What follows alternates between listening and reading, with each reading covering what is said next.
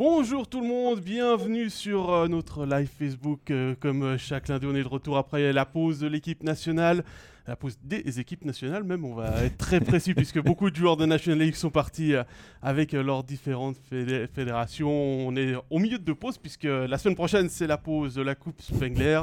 Donc forcément c'est un peu euh, compliqué en National League ces temps-ci. Il y aura quand même trois soirées de National League cette semaine. On va en profiter. Je suis Pascal Berard pour ce 13e épisode d'Overtime de la troisième saison. Je suis accompagné par Régis Salut Régis. Salut Pascal. Salut à tous. Alors, salut euh, déjà les gens dans le chat, hein, Quentin, Richard, Marc, Lucas qui euh, nous euh, saluent. N'hésitez pas à poser vos commentaires, vos remarques tout au long de cette émission. Le chat est ouvert, on est là aussi pour le lire et pour discuter avec vous dans cette émission. Puis on vous rappelle également que dès la fin, dans l'après-midi, vous pourrez retrouver la rediffusion en vidéo sur Facebook et sur YouTube, ainsi qu'en version audio sur Spotify, SoundCloud et Apple Podcast. Aujourd'hui, on va revenir sur différents thèmes sur euh, les cinq clubs romans dans l'ordre alphabétique. Et puis on fera aussi le bilan de l'équipe nationale, puisqu'elle a eu droit à être sous le spotlight avec euh, ce tournoi à Fribourg. Et sans plus attendre, on va directement partir à Port-Entruy pour euh, le premier club, c'est-à-dire le HCA Joie, et accueillir ainsi notre invité du jour. Ouais. Joie, dont euh, l'actualité euh, s'est évidemment focalisée sur euh, l'éviction de Philippe Péchan, qui a été remplacé par Julien Vauclair durant cette pause, juste avant l'entraînement qui a, repris mercredi. Joie donc a mis fin au bail du Tchèque qui a, commencé en, juillet, qui s'est déjà terminé en, ce mois de décembre. Des Ajoulots qui sont sur 13 défaites consécutives. Quelque part, il se devait de réagir. On sentait que le ressort était cassé. Et pour en parler, évidemment, on a pris le parti d'inviter un des journalistes qui suit assidûment le club. On va dire qu'il voit trois matchs sur quatre, pas loin. Je parlais de Julien Beugli qui travaille à, pour Sport Center et qui nous fait le, plaisir de, nous avoir rejoint durant sa, pause de midi. Salut Julien Salut Régis, salut Pascal. Salut, euh, salut Julien. Bon, euh, ton sentiment tout de suite comme ça euh, sur euh, le licenciement de Péchan après 30 euh, matchs? Mais je crois que Régis l'a assez bien dit, hein, ce n'est pas, une surprise, une grande surprise. le, le, contexte de cette première moitié de saison ben, faisait penser que voilà, il, était, il était sur la sellette. Et puis, et puis pour avoir suivi les deux derniers matchs avant, la, avant la pause, c'est-à-dire le week-end précédent, vendredi face à Lugano, puis samedi aussi à Bienne, là j'ai vraiment senti que au-delà des défaites, il y avait, il y avait quelque chose dans, dans, le fond de jeu qui, qui semblait euh, cassé, irrémédiablement cassé. On sortait plus, on sortait plus forcément cette envie euh, euh, qu'on pouvait quand même retrouver malgré, malgré les échecs qui, qui, qui, précédaient. Donc, donc voilà, quoi. C'était pour, pour, moi, puis pour beaucoup de gens, j'ai l'impression dans l'entourage du club, c'était, c'était pas, c'était pas une surprise. Moi, j'ai aussi suivi les deux matchs du week-end. Euh, Julien, on s'est, on s'est croisé à ces occasions-là. Euh, c'est vrai qu'Ajoa, contrairement à la saison dernière, a pas encaissé euh, une casquette, un 11 à 0 comme il y a eu à Zoug, mais on avait vraiment l'impression que si le HCBN avait été dans les meilleures dispositions et qu'il avait décidé de forcer un petit peu, il aurait passé le cap des 10 sans trop de problèmes, j'ai envie de dire. Parce que c'est vrai que les résultats ont jamais été catastrophiques. Il n'y a jamais eu de défaite de, de, de, 5 buts ou plus. Mais dans le fond de jeu, dans ce que les joueurs affichaient sur la glace, il y avait des choses quand même qui, transparaissaient. Je crois, je crois qu'on est d'accord là-dessus. Oui, tout à fait. Déjà vendredi, euh, si, je me souviens bien, face à Lugano, le, premier tiers était, euh, était horrible à voir. Hein. Je crois qu'il ne faut, pas, le cacher. Euh, euh, perdait 2-0. Ils sont revenus un peu à 2-2 là, avec cette réaction que j'ai sentie initiée un petit peu par Guillaume Asselin, qui a redonné un petit peu, la flamme avant de. Voilà, puis ils ont, concédé un troisième but, nouveau en, box-play dans le troisième tiers. Et puis, ben, pour une équipe au fond du trou, ce, ce but supplémentaire, ça les a anéantis. Et comme tu le dis aussi, le samedi à Bienne, euh, je me souviens d'avoir vu le line-up avant le match. Euh, CSC, le gardien, euh, finlandais du, HC Bienne qui, qui, fait beaucoup, le, FC, HC Bienne qui avait aussi une défense qui était amoindrie. Euh, ils, avaient, euh, ils avaient leurs deux étrangers en défense qui étaient, euh, qui étaient absents, son côté aussi Schneeberger. Donc c'est vrai que je me suis dit, voilà, c'était peut-être pour le, le HCA Joie une occasion de, saisir cette opportunité face à un HC alors offensivement, qui, était quand même, qui était quand même tous au monde, mais qui pouvait être vulnérable derrière. Et puis, puis voilà, j'ai, pas aucun moment j'ai senti que, que le HC Bienne était en difficulté parce tellement le HCA était, voilà, qui était, était loin du compte. Quoi était loin du compte, ça manquait de ça manquait d'énergie et puis en voilà en lisant un petit peu aussi ce qui s'est dit les jours d'après il y, a, il y, a des erreurs qui sont commises à ce niveau-là. Il y a eu un tout petit souci de, connexion avec, euh, avec Julien, mais on le voit, il est toujours là. Euh, on va se plonger euh, dans le chat puisqu'on a une question de Lucas, de Lucas qui nous dit est-ce qu'il pouvait travailler vraiment correctement à Ajoie? Car lorsqu'il prend une décision simple pour l'équipe comme mettre De Vos en tribune, c'est toute une république qui se révolte. Pourtant, cette décision aurait dû être prise plus souvent. Je me tourne vers les spécialistes de chez Ajoie. Moi, j'ai vu, j'ai vu Ajoie qu'une seule fois cette saison. Je les ai commentés qu'une seule fois, donc je suis, je suis, je suis le moins bien placé. J'ai un regard qui est plus euh, extérieur là-dessus. Euh, je te laisse commencer peut-être, Julien. J'ai aussi un, avis que je donnerai euh, après le tien. Ouais, alors moi je pense que Philippe Péchan était, qui était le choix aussi de, Julien Vauclair. moi je pense que c'est quelqu'un, c'est un entraîneur qui est, qui est, audacieux, qui est très professionnel, mais j'ai quand même assez vite eu l'impression qu'il n'avait pas le profil euh, qui correspondait à une, telle équipe, quoi, une telle équipe qui, euh, voilà, quoi, qui, elle était peut-être cette équipe de la joie est peut-être pas assez professionnelle dans sa structure, dans son, dans son fond de, de, jeu, hein, dans ses ressources humaines pour un coach de, de cet acabit. C'est un peu mon, point de vue. Et puis, euh, je crois malheureusement, bah, la situation a fait que, que, l'entente ne pouvait pas durer plus, plus, plus longtemps. Moi j'ai entendu aussi des choses euh, par rapport à, ce que tu dis, euh, où on va dire que Philippe Péchan était quand même un peu euh, quelqu'un très très sûr de lui, hein, qui laissait assez peu de place à d'autres choix que les siens.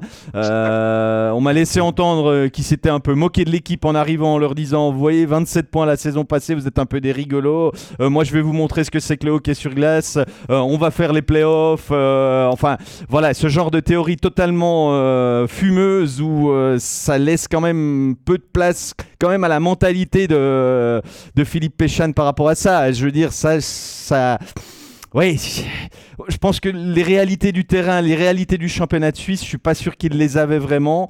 Je suis pas sûr qu'il a pris euh, suffisamment la température pour savoir comment euh, faire face par rapport à ça, par rapport aux limites de son contingent aussi. Ça, on sait, il n'y a, pas de doute, on sait qu'ils sont, euh, sont limités, les joueurs à Joulot. Mais il y a un moment donné où on doit faire face, on doit prendre les joueurs plus peut-être par le côté du sentiment, par les tripes. Et ça, un entraîneur aussi froid que lui ne pouvait pas le faire à long terme, en tout cas. C'est l'impression que j'ai eue. Oui, ouais, tout à fait. Alors, ce, ce, sentiment, encore une fois, d'être d'être très froid. Euh, et puis je pense que voilà, les, les, faits s'accumulent comme ça. Il faut savoir trouver aussi les bons mots pour euh, remobiliser l'équipe. Et puis c'est euh, pas ce qu'il a, c'est pas une compétence ou ses caractéristiques qu'il a, a pu mettre en avant durant ces, ces deux trois mois. Le choix de De Vos, on peut quand même y revenir parce que ça a été un, événement quand même dans la saison qui ne devrait pas en être un. je veux dire, quand à Fribourg on met un étranger surnuméraire, ben il n'y a pas toute la République pourtant Dieu sait que le hockey, c'est aussi quelque chose à Fribourg comme ça l'est dans le Jura. Mais le, choix d'écarter de, Vos, moi je me rappelle ce soir-là, j'ai pas travaillé. Et j'ai dit à quelques personnes, je leur ai dit très clairement, pour moi le coach c'est un peu qui tout double. C'est en quelque sorte le moment où il a dit j'ai tous les pouvoirs, je vais vous montrer que j'ai peur de rien ben, on voit quand même, mine de rien, que le qui tout double, il a été un peu comme sur certains paris, de jouer à 4 contre 3 en, en prolongation. C'est exactement ce que dit euh, Ludovic, il dit que voilà, sortir systématiquement son gardien en prolongation, c'est du non-sens quand on connaît la situation à Joulotte. Euh, moi, ce que j'ai pas aimé avec euh, De vous, c'était le timing, c'est-à-dire c'était le dernier match avant la pause de novembre. si effectivement il y avait eu des soucis avant avec, avec Phil Michael De Vos, entre De Vos et Péchan, il aurait dû agir plus tôt pour, euh, pour faire passer son, son message d'autorité. Mais là, c'était le. Ils étaient quoi 6 défaites ou 5 défaites de suite déjà C'est juste c'est le dernier match même avant pas, une même pause. donc c'est- Il y, a- il y a eu un très mauvais timing dans, ce, dans cette décision d'écarter De Vos euh, pour un match. Euh, Il y a aussi un élément, euh, Julien, sur lequel j'aimerais t'entendre. On avait un peu l'impression quand même qu'entre Peshan et ses assistants, je parlais de Noumeline de Zanata, il Ouais. n'y avait plus vraiment de communication. C'est aussi quelque chose que tu as ressenti? Alors, je, je l'ai, oui, je l'ai ressenti, le- encore une fois, hein, le- les, les couloirs, les, les travées de, de la Raiffeisen Arena, c'est ça reste quand même une petite patinoire, donc les bruits circulent facilement. Euh, oui, c'est un peu la pression que j'avais aussi par rapport à, par rapport à la communication qu'il y avait avec ces deux, ces deux assistants. Et puis, euh, bah, peut-être aussi pour euh, revenir sur, sur la situation en deux mots sur, sur De Vos, si je me trompe pas, le match qui précédait donc son, son éviction temporaire, enfin son, son statut de surnuméraire pour ce match euh, avant, avant cette pause, j'ai souvenir que voilà, ils avaient établi un plan en jeu de puissance et puis, puis apparemment, comme Phil, euh, il, po- il possède quand même beaucoup de responsabilités, beaucoup de temps de jeu dans ses, dans ses séquences. Il n'avait pas respecté euh, les consignes du coach. Et puis voilà, je crois que d'après ce que j'ai pu comprendre, c'est aussi pour lui lui montrer, remettre l'église au milieu du village. Je suis le coach. Tu effectues pas ce que j'exige de toi, ben voilà ce qui peut, ce qui peut arriver, quoi. Mais euh, au-delà de ça, est-ce que c'est un hasard ou pas? Mais euh, et ça Régis aussi, tu, tu pourras peut-être me le dire, toi qui les as vus régulièrement. J'ai quand même l'impression, le sentiment que depuis ce match-là, euh, De Vos, on le sent quand même moins. euh, on le sent. C'est pas le De Vos qu'on avait début de saison, quoi. Je- Bah. On le sent quand même plus discret, plus approximatif dans, dans tout ce qu'il accomplit, quoi. J'avais l'impression, et c'était aussi un sentiment par rapport à plusieurs joueurs, que ces derniers temps, lui en particulier, parce qu'on le connaît depuis tellement, tellement longtemps, il faisait son travail, mais comme un employé irait faire son boulot et n'y met plus le cœur à l'ouvrage. Et euh, pour l'avoir euh, vu depuis euh, 2015, si je dis pas de bêtises, euh, voilà, on sait que c'est un joueur qui est capable d'am- d'amener une énergie folle par sa volonté, sa débauche d'énergie. Et je pense que là, il était un peu dans le rôle de bon, ben, je fais ce qu'on me dit, faut pas que j'en fasse plus parce qu'on me dit que j'en fais trop. Euh, donc, euh, ben, je vais faire ce qu'on me dit sans plus et je, je- je vais au travail en quelque sorte, quoi. Et, je crois qu'Ajoie, clairement, a des limites qui ne lui permettent pas d'avoir des joueurs qui jouent que euh, avec euh, ce qu'ils savent jouer. Enfin, j'avais même l'impression les derniers matchs que Brennan était aussi tombé là-dedans parce que il a été flamboyant, il a marqué quelques buts qui sont sortis du lot, mais depuis une semaine. euh, pff, c'était plus le Brennan de- des, semaines précédentes, quoi. Donc je pense que lui aussi en avait un peu sec et je pense que c'était une majorité de l'équipe qui était là, quoi. Alors, euh, je vais profiter de, rebondir sur ce que tu dis pour aller euh, voir la question de Pierre qui nous dit, parce qu'il parle des joueurs justement, est-ce que les principaux joueurs ne jouaient pas trop et maintenant ils sont fatigués? Exemple, euh, TJ Brennan, qui lui a beaucoup joué. euh, le seul match que j'ai commenté, je pense qu'il joue 25 ou 26 Mais- minutes. Moi je, moi, je vais répondre par une autre question. Était-il bien préparé sur la glace? Parce que les joueurs se plaignaient et se plaignent, plusieurs m'en ont fait part. Comme on s'entraîne, euh, on, va, on va 1h30 sur la glace, mais on, on- on- on doit jouer à fond 20 minutes, quoi. Donc, euh, pour eux, ils, ils trouvaient qu'ils quittaient la glace pas assez fatigués, tout simplement. Donc, euh, forcément, mais j'ai entendu le même discours à Lugano. Hein, et, oui, euh, ça- dire, on aussi, on aussi Et- entendu, et- euh, exactement. Qui a dit la même chose sur Chris. Donc, euh, je, je me dis, il y a un moment donné où y- les joueurs sont fatigués, oui, mais peut-être aussi parce qu'on les a pas assez mis en condition de tenir plus longtemps. Mais après, je suis le premier à reconnaître, à, dire qu'on n'a pas assez donné de responsabilité à des joueurs suisses qui valent mieux que, que ce qu'ils ont. hein. Je pense l'exemple d'un Thibaut Frossard euh, est le plus parlant. Je pense qu'on n'a pas assez donné de responsabilité à des joueurs suisses et trop donné à des joueurs étrangers. Ouais, tout à fait. Non, non, puis alors, le, sur, sur cette, euh, ces anecdotes sur les entraînements, je, te confirme alors hein, aussi que certains joueurs m'ont révélé que parfois ils sortaient de l'entraînement, ils, ils avaient même froid, hein, ils avaient froid durant l'entraînement parce que c'était euh, voilà, beaucoup axé sur la tactique et puis, euh, et puis il n'y avait pas assez de, de, de- de roulement sur la glace. Quoi. Et puis par rapport à l'utilisation des joueurs, euh, voilà, il y a certaines choses en, en cours de route, mais, euh, mais j'ai souvenir d'un match qu'ils avaient joué en- à Berne un match qui était très disputé et très incertain hein, jusqu'au bout. Et puis le défenseur qui avait été le moins utilisé pour ce match, c'était Kevin Fay, hein, qui, reste quand même, le, en tout cas cinquième ou sixième défenseur utilisé, alors qu'il avait vraiment quelque chose à apporter sur ce genre de match.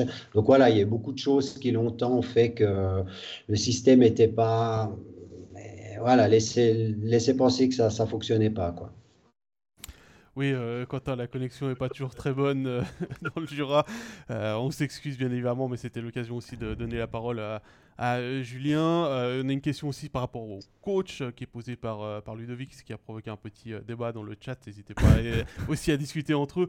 finalement, est-ce que c'était pas une mauvaise idée de prendre comme à Lausanne un coach qui ne connaît pas le championnat. Là, on parle de, Jeff Ward, mais Philippe Péchan qui connaissait pas du tout la Suisse pour prendre cette équipe après, euh, alors qu'il y a des entraîneurs qui connaissent peut-être un peu mieux le championnat Moi, je répondrais juste que c'est toujours facile de dire après coup Ah, bah il fallait pas prendre lui, euh, c'était la mauvaise pioche. Moi, j'ignore comment se sont faits les contacts. Julien Vauclair assume pleinement, il est le premier à dire Je suis le principal coupable, donc on, on, va pas non plus euh, lui jeter la pierre. Il, il prend ses responsabilités, c'est lui qui accepte de faire des journées à rallonge pour reprendre l'équipe, qui assume pleinement ce qu'il ce qu'il a pris comme décision. Moi, ce qui aurait peut-être pu m'inciter à, prendre des précautions, c'est que visiblement en Tchéquie, euh, il est, il est persona non grata. Donc il y avait déjà peut-être une, euh, une, question à se poser là-dessus. Et puis deuxième indice, c'est qu'à Ajoie, il y a eu déjà un coach tchèque il y a une petite dizaine d'années. Ça s'est pas non plus bien passé à cause des relations humaines. Donc finalement, est-ce qu'on ne s'est pas retrouvé un petit peu dans la même situation? Je parle de euh, Yann Tlachil pour, pour ne pas le nommer, l'homme euh, en, question. Donc, est-ce que finalement, on n'aurait pas dû se dire, ouais, c'est pas la mentalité euh, dont on a le plus besoin et on devrait se, tourner ailleurs? Je vois que Julien s'est souvenu de, l'entraîneur. Tu as eu un petit rictus. Souvenir, ouais. Je ne sais plus quel surnom lui avait attribué à l'époque, mais euh, non, non, je me souviens. Écoute, effectivement, euh, maintenant, voilà, euh, Julien, il a, c'était son choix, et puis je crois qu'il assume, euh, il a dit aussi vouloir assumer cette part de responsabilité. Il faudra voir maintenant vers où, jusqu'où ça va mener, quoi. Est-ce qu'il peut légitimement rester à la bande jusqu'à la fin de la saison? Parce que la fin de saison maintenant du HC à c'est, bah, c'est une, longue préparation au vu des, des play Je crois qu'on ne va pas se le cacher. Hein. Non, non, personne ne le cache. Hein. Julien Vauclair non plus, le président non plus. Euh, ils sont tous sur la même longueur d'onde. Hein. Je crois que maintenant, on est, on est vraiment dans l'idée qu'il faudra se battre contre la relégation. Et puis, comme tu dis, longue, euh, longue fin de saison, parce que là, il va vraiment falloir construire l'équipe aussi pour l'année prochaine. C'est un petit peu euh, l'ADR qui sonne du côté du, du HCA pour, pour prendre des contacts et puis commencer à signer des joueurs. Et parce qu'il y, a encore, il y a pas mal de contrats aussi qui se terminent du côté euh, de Port-Entruy. Alors ça c'est un autre débat. Je, il, est, il, est, très compliqué actuellement d'enrôler des gens quand on ne sait pas dans quelle ligue on va évoluer, parce qu'oublions pas qu'il y, a quand même un, danger qui n'est pas euh, je dis, il est pas, il il on peut pas ne pas l'évoquer dans toutes les discussions qu'on a avec un joueur maintenant pour lui dire euh, viens chez nous. Euh, il dit si vous tombez, euh, on fait quoi là Je pense que c'est vraiment très compliqué et la situation elle doit vraiment pas être simple pour draguer, si j'ose dire, du monde, sachant qu'en plus les moyens ne sont pas énormes à Port-Entruy. Donc oui, je pense que c'est compliqué pour pour le club, pour Julien Vauclair d'engager actuellement. Je ne sais pas comment ça va se passer pour la saison prochaine, mais là, je crois qu'il y, a une dizaine de joueurs pour l'instant sous contrat et il va falloir trouver du monde et, si possible, euh, des joueurs encore meilleurs que ceux qui sont en fin de contrat. Julien?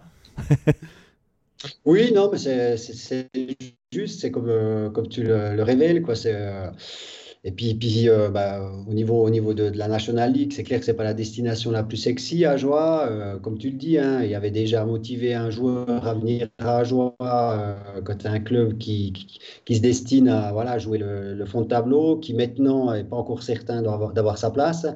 Ce qui n'était pas le cas il y a 12 mois. Donc effectivement, c'est plein d'incertitudes qui rendent la, qui rendent la situation euh, de l'avenir plus compliquée.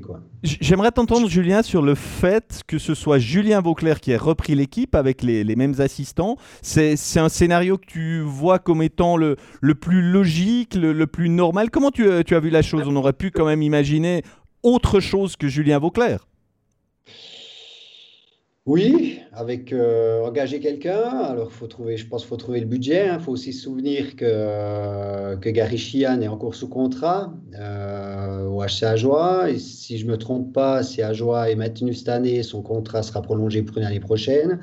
Philippe Péchan également, ça fait deux entraîneurs euh, qu'il faut rémunérer. Euh, il y avait la solution peut-être euh, bah, des assistants, hein, Noumeline, Zanata. Est-ce qu'ils ont le profil? Est-ce qu'ils ont les compétences? Est-ce qu'ils ont voilà, la, capacité pour, pour, prendre cette mission? Alors Julien Vauclair, il sera assisté de ces deux hommes. Euh, est-ce qu'il se laisse jusqu'au jusqu'au play-out euh, pour, euh, pour trouver un homme qui pourra, voilà, qui pourra diriger d'une, voilà, de l'homme adéquat pour cette situation ou Vauclair jusqu'à la fin? C'est difficile, c'est difficile. Ça m'a pas surpris que ça soit lui qui, qui reprenne cette position, mais je, je me pose des questions sur la suite. Quoi. Bah, en même temps, c'est un moyen de montrer qu'il assume son erreur, hein, comme, comme il te l'a dit en interview, euh, Régis. Et puis d'un côté, euh, le, fait, le fait de prendre lui le, le poste d'entraîneur assistant, il va peut-être plus prendre un poste de général, c'est-à-dire laisser plus le day-to-day à, ses, à ses deux assistants et puis lui arriver avec le plan de bataille pour, le, pour chaque match. Alors, une chose est sûre, moi. Ça permettra aussi d'assumer aussi sa casquette de directeur sportif. Alors, je, pense que, euh, à, quelques égards, ça pourrait ressembler un peu à ce que Christian Dubé fait, à, savoir euh, pas tout faire tout le temps avec euh, tous les joueurs sur la glace. Ce qui est plutôt sympa dans cette configuration, c'est que Noumeline, Zanata, Vauclair, ils ont été ensemble à Lugano, soit sur la glace, soit derrière le banc. Donc, j'ai vu, ils ont passé deux saisons complètement dans, dans, le même bain. Donc, ils se connaissent. Je sais qu'il y a beaucoup de respect entre eux. Je suis sûr qu'il y a beaucoup de, considération sur ce qu'ils sont capables d'amener. Donc je pense qu'ils vont fonctionner un peu comme les doigts de la main pour donner un, exemple euh, assez parlant. Et à ce niveau-là, ça va, ça va vraiment changer. Je pense que ça peut vraiment aider l'équipe avec euh, un motivateur qui n'a pas une grosse expérience, mais quand même une petite du coaching. Euh, et un Zanata, par exemple, qui, qui connaît bien ça je pense que ça peut fonctionner, moi. À voir. Je ne sais pas ce que tu en penses, Julien. Oui, à, voir, effectivement. Quoi. C'est, euh, je crois qu'on ne peut pas non plus se permettre de comparer par rapport à, son petit intermède de, de, l'année passée. Il a fait, je crois, 7 matchs sur le banc, si je ne me trompe pas, en fin de saison, euh, où il y avait, il y avait rien à craindre. Donc, euh, donc voilà, mais comme tu le dis, Régis, c'est juste, hein, les, trois hommes se connaissent, se connaissent bien. Euh, je pense que ça peut être un, atout pour, euh, pour cette seconde moitié de, saison pour le HC Joie, mais d'après ce que j'ai pu comprendre, ils ont repris l'entraînement au milieu de semaine passée, après trois jours de, de pause. j'ai cru comprendre qu'il y avait déjà un peu plus de sourire à l'entraînement. Alors. c'est pas, difficile, c'est pas difficile, Julia. Pas difficile. C'est dû au soulagement du, changement à la bande ou euh, voilà quoi peut-être je, ne sais pas mais euh, mais euh, je pense qu'il faudra déjà voir les deux matchs de la semaine qu'est-ce que qu'est-ce que ça va engendrer comme changement. Ils jouent un match à, à Cloton mardi ils jouent demain soir à Cloton ils reçoivent si je me trompe vendredi en, Brie voilà donc jeudi en Brie et puis à Lausanne vendredi. Jeudi, voilà, jeudi, pas, pas vendredi, jeudi en Brie et puis encore Lausanne ce week-end. Donc c'est vrai que, en tout cas, c'est intéressant de voir euh, comment l'équipe va réagir à, cette, euh, à ce changement euh, mardi à Cloton. on attend quoi? On attend, on attend au-delà du résultat, je pense que ça sera plus l'attitude et le comportement de l'équipe de manière générale qui, sera, qui sera scruté. Julien, je crois savoir qu'il reste encore un peu une enveloppe pour un, un recrutement possible. Évidemment que quand on parle recrutement possible, ça ne s'adresse pas à un joueur suisse. Euh, toi-même, tu, as le sentiment qu'Ajoa peut, euh, va engager encore un, étranger? Quel poste? Quel, est ton feeling par rapport à ça? Alors écoute, si, si enveloppe il y a encore... Euh, pour, un étranger, euh, voilà, moi peut-être que je me dis, ouais, alors si, vraiment il focalise sur un étranger, peut moi je miserais peut-être plus pour un, profil d'attaquant de centre, euh, pour pouvoir un peu aussi soulager ben, Frédéric Gauthier. Hein, qui, voilà, qui, est, qui est très, euh, aussi très utilisé, qui n'a pas passé de match encore en tribune, tu me trompes pas. C'est juste. Euh, et puis, puis voilà, qui, qui, faudrait quelqu'un qui, qui, rapporte euh, de la dynamique offensive un petit peu. Et puis, puis Gauthier n'a pas ce profil. C'est plutôt un solide centre de troisième bloc. Et puis Ajoie aussi besoin de retrouver un peu cette, voilà, cette, cette étincelle devant parce que, parce que c'est difficile.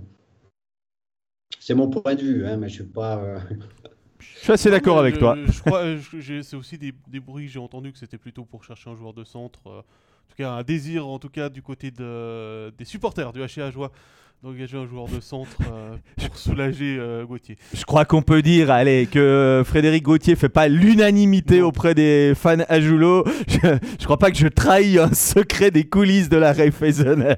en, même temps, en même temps, c'est un joueur qui a un profil plutôt défensif et à qui on demande après euh, quasiment 10 ans de carrière en NHL à, à, jouer défensivement de reprendre un rôle très offensif qu'il n'a pas réellement eu en junior non plus. Moi, je pense qu'il y a plutôt euh, erreur sur ce qu'on cherchait et pas sur le joueur. Je pense que le joueur, il fait tout ce qu'il peut, il joue comme il sait, euh, il, il, est, il est pas blâmé dans l'histoire, mais voilà, c'est pas un buteur, c'est pas un grand créateur, enfin voilà.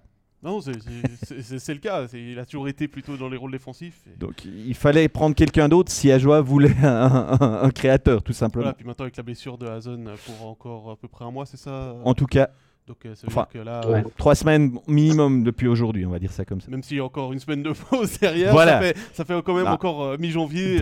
On va dire début janvier, il pourrait être là le premier week-end de janvier. Mais quand on voit que cette semaine il y a déjà trois matchs, ça reprend aussi très fort juste après la Coupe Spengler. C'est ça. Voilà, je crois qu'on va libérer Julien et on va le remercier pour sa présence, d'avoir pris un petit bout de sa pause. merci à vous. Merci, merci à toi et puis euh, bah, à bientôt au bord d'une patinoire euh, pour, euh, pour parler du, du Joie et d'autres clubs. Bye bye, ciao, merci. Salut, Julien.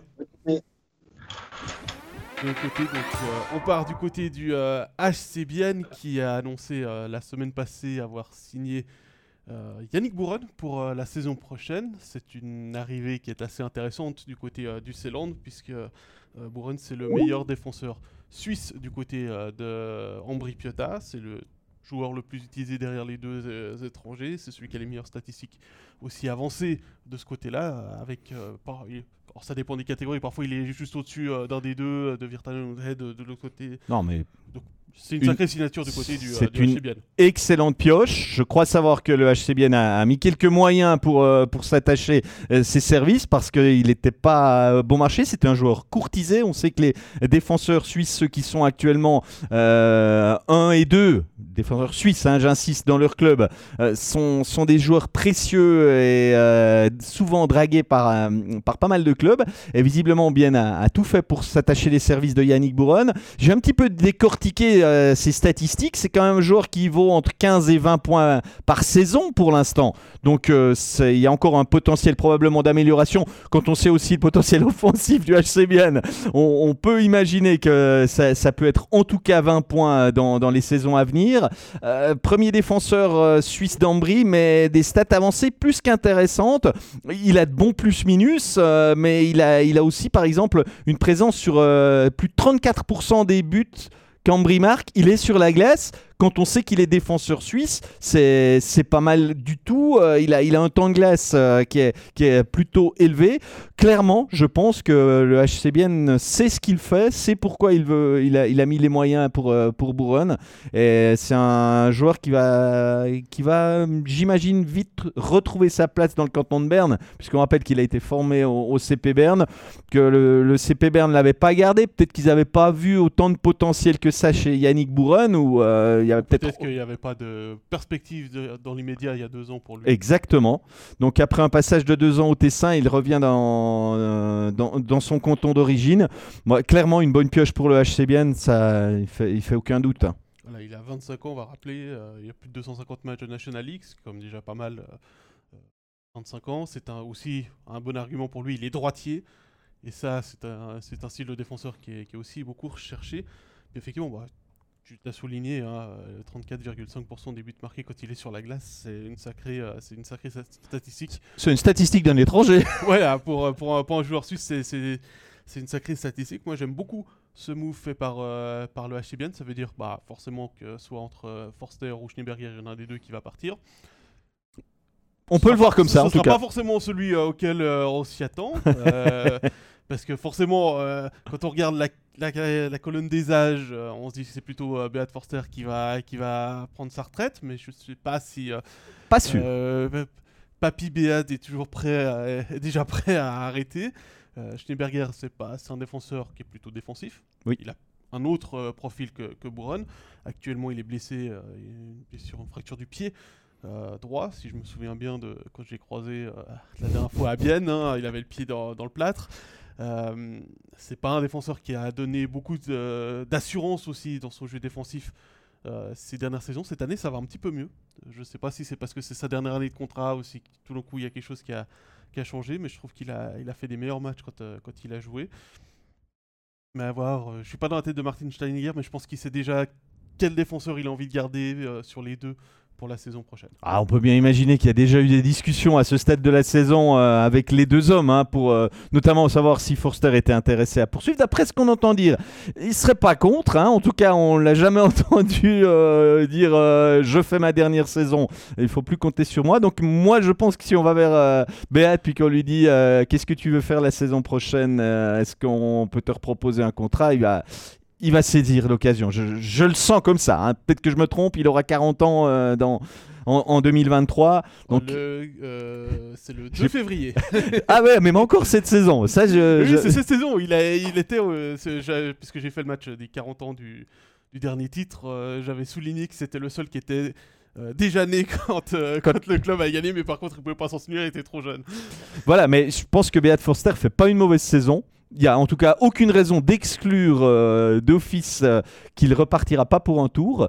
Et euh, bah, pourquoi pas encore apporter son expérience parce que je crois qu'il est assez précieux pour, pour pas mal de, de, jeunes joueurs il est encore une source d'inspiration, Beat Forster. Donc. Bah, pas, pas, vraiment d'inquiétude à avoir pour la défense de Bienne. On, on, a presque le choix là d'opter, comme on l'a dit, hein, entre Schneeberger et Forster, et puis on sera on peut l'imaginer au complet avec ça si on repart avec deux défenseurs étrangers, ce qui logiquement devrait être le cas. Oui, parce qu'ils sont sous contrat. Oui, après les contrats. Euh... Yakovenko encore une saison, Leuve encore deux saisons. Euh, l'autre défenseur qui n'a pas de contrat pour la saison prochaine, c'est Stampfli. C'est aussi un des jeunes défenseurs euh, du club. Euh, c'est pas un défenseur qui a eu beaucoup de matchs au cours de sa carrière en National League. Cette saison, la saison passée, j'en ai un petit peu plus parce qu'il pas mal de blessures aussi euh, dans l'arrière-garde zélandaise. Cette année, un petit peu moins. Euh, d'autant plus qu'il y a encore Kristen qui est euh, parqué. Et eh oui, c'est juste, qui a encore une année. À, hein. mais il pourra plus être parqué à Langenthal la saison prochaine puisque Langenthal va arrêter la, la Swiss League. Et puis que Delémont a été prolongé aussi juste avant la pause. Donc c'est il y a de la concurrence derrière. C'est pour ça que je focalise plutôt sur Schneeberger et Forster qui sont les défenseurs âgés. Si je devais mettre une piècette, Pascal, je dirais que Stampfli sera pas assez landé la saison prochaine. Voilà. Je, le pense aussi. je pense que, que pour remplacer Stampfli dans l'alignement, c'est plutôt Christen. Oui. Et euh, lui, va venir remplacer euh, Forster ou Schneeberger, avec plutôt, de mon côté aussi, euh, une idée que ce serait plutôt Schneeberger qui, euh, qui sera remplacé. Voilà oui. Est-ce qu'il y a une autre actu du HCBN Je crois pas. On n'a pas vraiment évoqué l'absence de, de Sataris jusqu'à Noël, en tout cas ça devrait aller avec Ritz pour trois matchs. C'est euh, plutôt. C'est ce qui avait été dit avant la pause que n'y aurait pas de, gardien d'urgence euh, qui serait allé chercher par le, le HCBN, à moins qu'il arrive un malheur à Simon Ritz, ce qu'on ne lui souhaite pas. Oui, mais on euh, peut quand même dire que si l'idée était, par exemple, d'aller chercher un gardien de Swiss League, ce qu'on a déjà vu, euh, par exemple, à, Genève la saison dernière, je pense qu'un Ritz est tout à fait capable d'assumer, surtout pour trois matchs. C'est un vrai compétiteur, il a une envie incroyable malgré les années qui passent. Donc je pense que c'est quelque part aussi une marque de confiance et lui rendre euh, ce qu'il donne parce que jusqu'à présent, il a eu euh, que quatre titularisations. Il est toujours là, toujours prêt à, aider et en plus, il le fait bien. Donc ce serait mais tellement j'ai envie de dire, un sale coup, un coup dans le dos que de lui mettre encore un gardien euh, sur là, au milieu. Non, non, je peux pas l'imaginer. Non, je l'imagine pas non plus. Ah, et puis si vraiment ça se passe mal, bah, sur le match, ils mettront le deuxième gardien, le, le, jeune qui viendra. Ce sera pas alors, euh, il y a du choix à bien. J'ai pas les noms, euh, j'ai pas les noms de, tous les gardiens juniors. Euh, j'allais dire, ce sera pas les sous Mais ça va pas se passer comme ça, Pascal. Mais je pense pas non plus. Et puis, on sait aussi que Van Pottelberg est tout proche du retour pour le début, début janvier, mi-janvier. Donc, là-dessus, du côté de Bienne, je pense que ces trois matchs-là, on se fait pas trop de soucis de, de ce qui va se passer entre les poteaux. On, fait le on enchaîne bien. Euh, avant de passer sur euh, Fribourg, juste euh, préciser à Marc qui est parti, qui nous a posé une question sur les audiences. malheureusement, nous, on n'a pas les chiffres. voilà, c'est le département Alors, marketing. Non, on peut dire deux choses. D'une part, nous, on n'a pas ces chiffres, et en plus, c'est pas à nous de répondre à ce genre de questions. Donc, c'est pas la peine de nous poser la question. On est, désolé pour, pour Marc qui nous a posé la question avant, on, aime bien aussi préciser ce genre de, réponse. Voilà, on n'est pas capable de pouvoir euh, vous répondre euh, à, ce genre de questions sur les audiences. Voilà, bah on va continuer notre petit tour de Suisse romande en partant du côté de euh, Fribourg. Alors on va pas parler du départ de Conor Hughes, on va le garder pour la partie sur Lausanne. On va parler de l'après Conor Hughes dans les buts et puis aussi de l'autre annonce qui a été faite par le, par, par Fribourg-Gotteron, c'est le retour, le futur retour de Kevin Nicolet qui est parti euh, depuis euh, la saison passée en Suède. Après une saison à Timrå, il euh, joue désormais à Linköping. Alors, les deux saisons sont en J20 national, donc l'équivalent de nos U20 élites. un petit peu en dessus quand même. Au niveau de la hein catégorie. Voilà. au niveau, de la, au niveau du jeu, c'est au-dessus. J'ai regardé ces statistiques. Au total, entre jusqu'à aujourd'hui, c'est 76 matchs, dont deux en playoff dans cette dans cette ligue. 25 buts, 26 assists, 51 points, c'est plutôt pas mal. 18 minutes de pénalité cette saison, 30, 30 matchs, 8 buts, 11 assists euh, et 10 euh, minutes de, de pénalité. Ce sont des belles statistiques. Oui. Dans une ligue qui est extrêmement euh, relevée au niveau de la qualité des jeunes, puisque en plus, les meilleurs jeunes, ils ont tendance déjà à jouer en SHL ou en Allsvenskan à, ce moment-là. Pour lui, c'était un bon choix, je pense, de, partir, d'aller se confronter à une ligue au niveau supérieur. Ça avait souri. Alors, je ne compare pas Kevin euh, euh, Nicolet à Kevin Fiala, qui lui était aussi parti en Suède faire euh, ses classes juniors. Johan van Pottelberg aussi était parti en junior en Suède pour, pour se confronter à un niveau supérieur là-dessus. Bon, alors, on le connaît pas trop. Non, alors faut être honnête, je, je, ne sais pas comment il joue, hein, Kevin Nicolet. Je vais pas me prendre pour quelqu'un que je suis pas. sur le fond, vraiment très heureux de voir qu'il revient dans un club suisse. Il aura 20 ans la saison prochaine. Ça va, c'est le bon âge. J'espère quand même qu'on va lui trouver une place, hein, parce que je vois que Jobin, ben, il est en Swiss League. Les perspectives semblent quand même assez euh, peu prometteuses, en tout cas pour cette saison. Donc j'espère qu'on ne le fait pas seulement revenir pour dire, bah vous voyez, euh, nos jeunes, ils sont capables de revenir. J'espère qu'on va vraiment lui, faire une petite place et euh, que tôt ou tard, on va plutôt tôt d'ailleurs le voir en National League. Mais avec ces six étrangers, c'est un peu plus compliqué de, de, les introduire. Mais avec son bagage en, Suède, je pense que s'il est assez convaincant au mois d'août, qu'on voit qu'il y a un potentiel, euh, ben on va, on va lui donner du temps de jeu. J'espère vraiment en tout cas que ce sera un, un de ces jeunes qu'on va faire un petit peu, un petit peu comme Schmid. Le, lui donner un petit push quand on hésite en deux. Allez, on met le jeune euh, un peu plus en avant. Il a été formé chez nous. Qui est aussi parti en Suède. Parce que Schmidt est aussi parti à Malmö, lui. C'est juste. c'est juste. Enfin, voilà un tout petit peu mon, mon sentiment quelque part, c'est logique qu'il revienne à Fribourg si on lui a fait une offre euh, qui, qui, tenait la route. Donc euh, oui, mais espérons qu'on le verra assez vite euh, en, National League pour voir de quoi il est capable et qu'on se dise que c'est un, bon move de la part de, Christian Dubé. Alors, Jobin, lui, est en fin de contrat, tout comme Bignas, l'autre jeune envoyé en Swiss League, puisque David, Gaëtan Jobin a été envoyé à, à Winterthur, il me semble, depuis euh, son retour de, blessure. J'ai aussi Winterthur en tête. Euh, ou alors est-ce qu'il a joué avec les, les M20 Là, tout d'un coup, j'ai un doute, donc je suis en train de, chercher en même temps que je vous parle. Euh, la chose, c'est ça, il a été envoyé à Winterthur, il a joué une dizaine de matchs avec, avec Winterthur et 27. non, ça c'est la projection, et deux matchs avec les U20 élites le retour de blessure. Donc oui, Richard Jobin et joue. Effectivement, puis en attaque, bah, il n'y a pas beaucoup de place à part Jobin, Bignas Eh oui. au niveau suisse et Rossi, dont on sait que Christian Dubé ne va pas le garder. Ça, c'est pour les places suisses. Il y a donc trois actuellement joueurs suisses sous contrat qui et Bikoff. On va pas oublier Bikoff. non, mais oh, attention, Pascal. Il reste, il reste Bikoff aussi, voilà. On va pas oublier. Il y a donc quatre joueurs suisses qui sont en fin de contrat du côté de, Fribourg. Rossi, on sait qu'il ne sera pas de retour parce que Dubé l'a dit. Bikoff, c'est le point d'interrogation, mais je pense que c'est pas le dossier prioritaire pour, pour Christian Dubé. Il, clairement, la situation de l'année passée nous l'a fait comprendre. Ignace Jobin, je pense que c'est la même chose. Il y a, il y a Nicolas qui revient.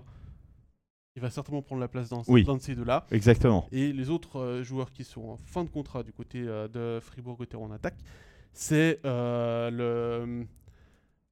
C'est, pardon, les étrangers, à part Sorensen. Bah euh, oui, il n'y a, pas 1012 euh, places. Le contingent pour l'année prochaine, on, a l'impression que, à part, bah oui, il faudra remplacer des harnais par exemple. Ça, c'est des choses qui, qui, qui, mettent C'est pour ça que je ne compare pas les étrangers et les joueurs suisses, parce qu'il y a toujours le, euh, un joueur étranger normalement remplacé par un joueur étranger, à moins qu'il y ait un changement de stratégie. Mais comme Fribourg a déjà deux, deux, deux défenseurs étrangers, à moins que par. Christian Dubuis trouve une enveloppe pour un gardien étranger pour seconder Berra mais si est en santé, je vois pas l'idée.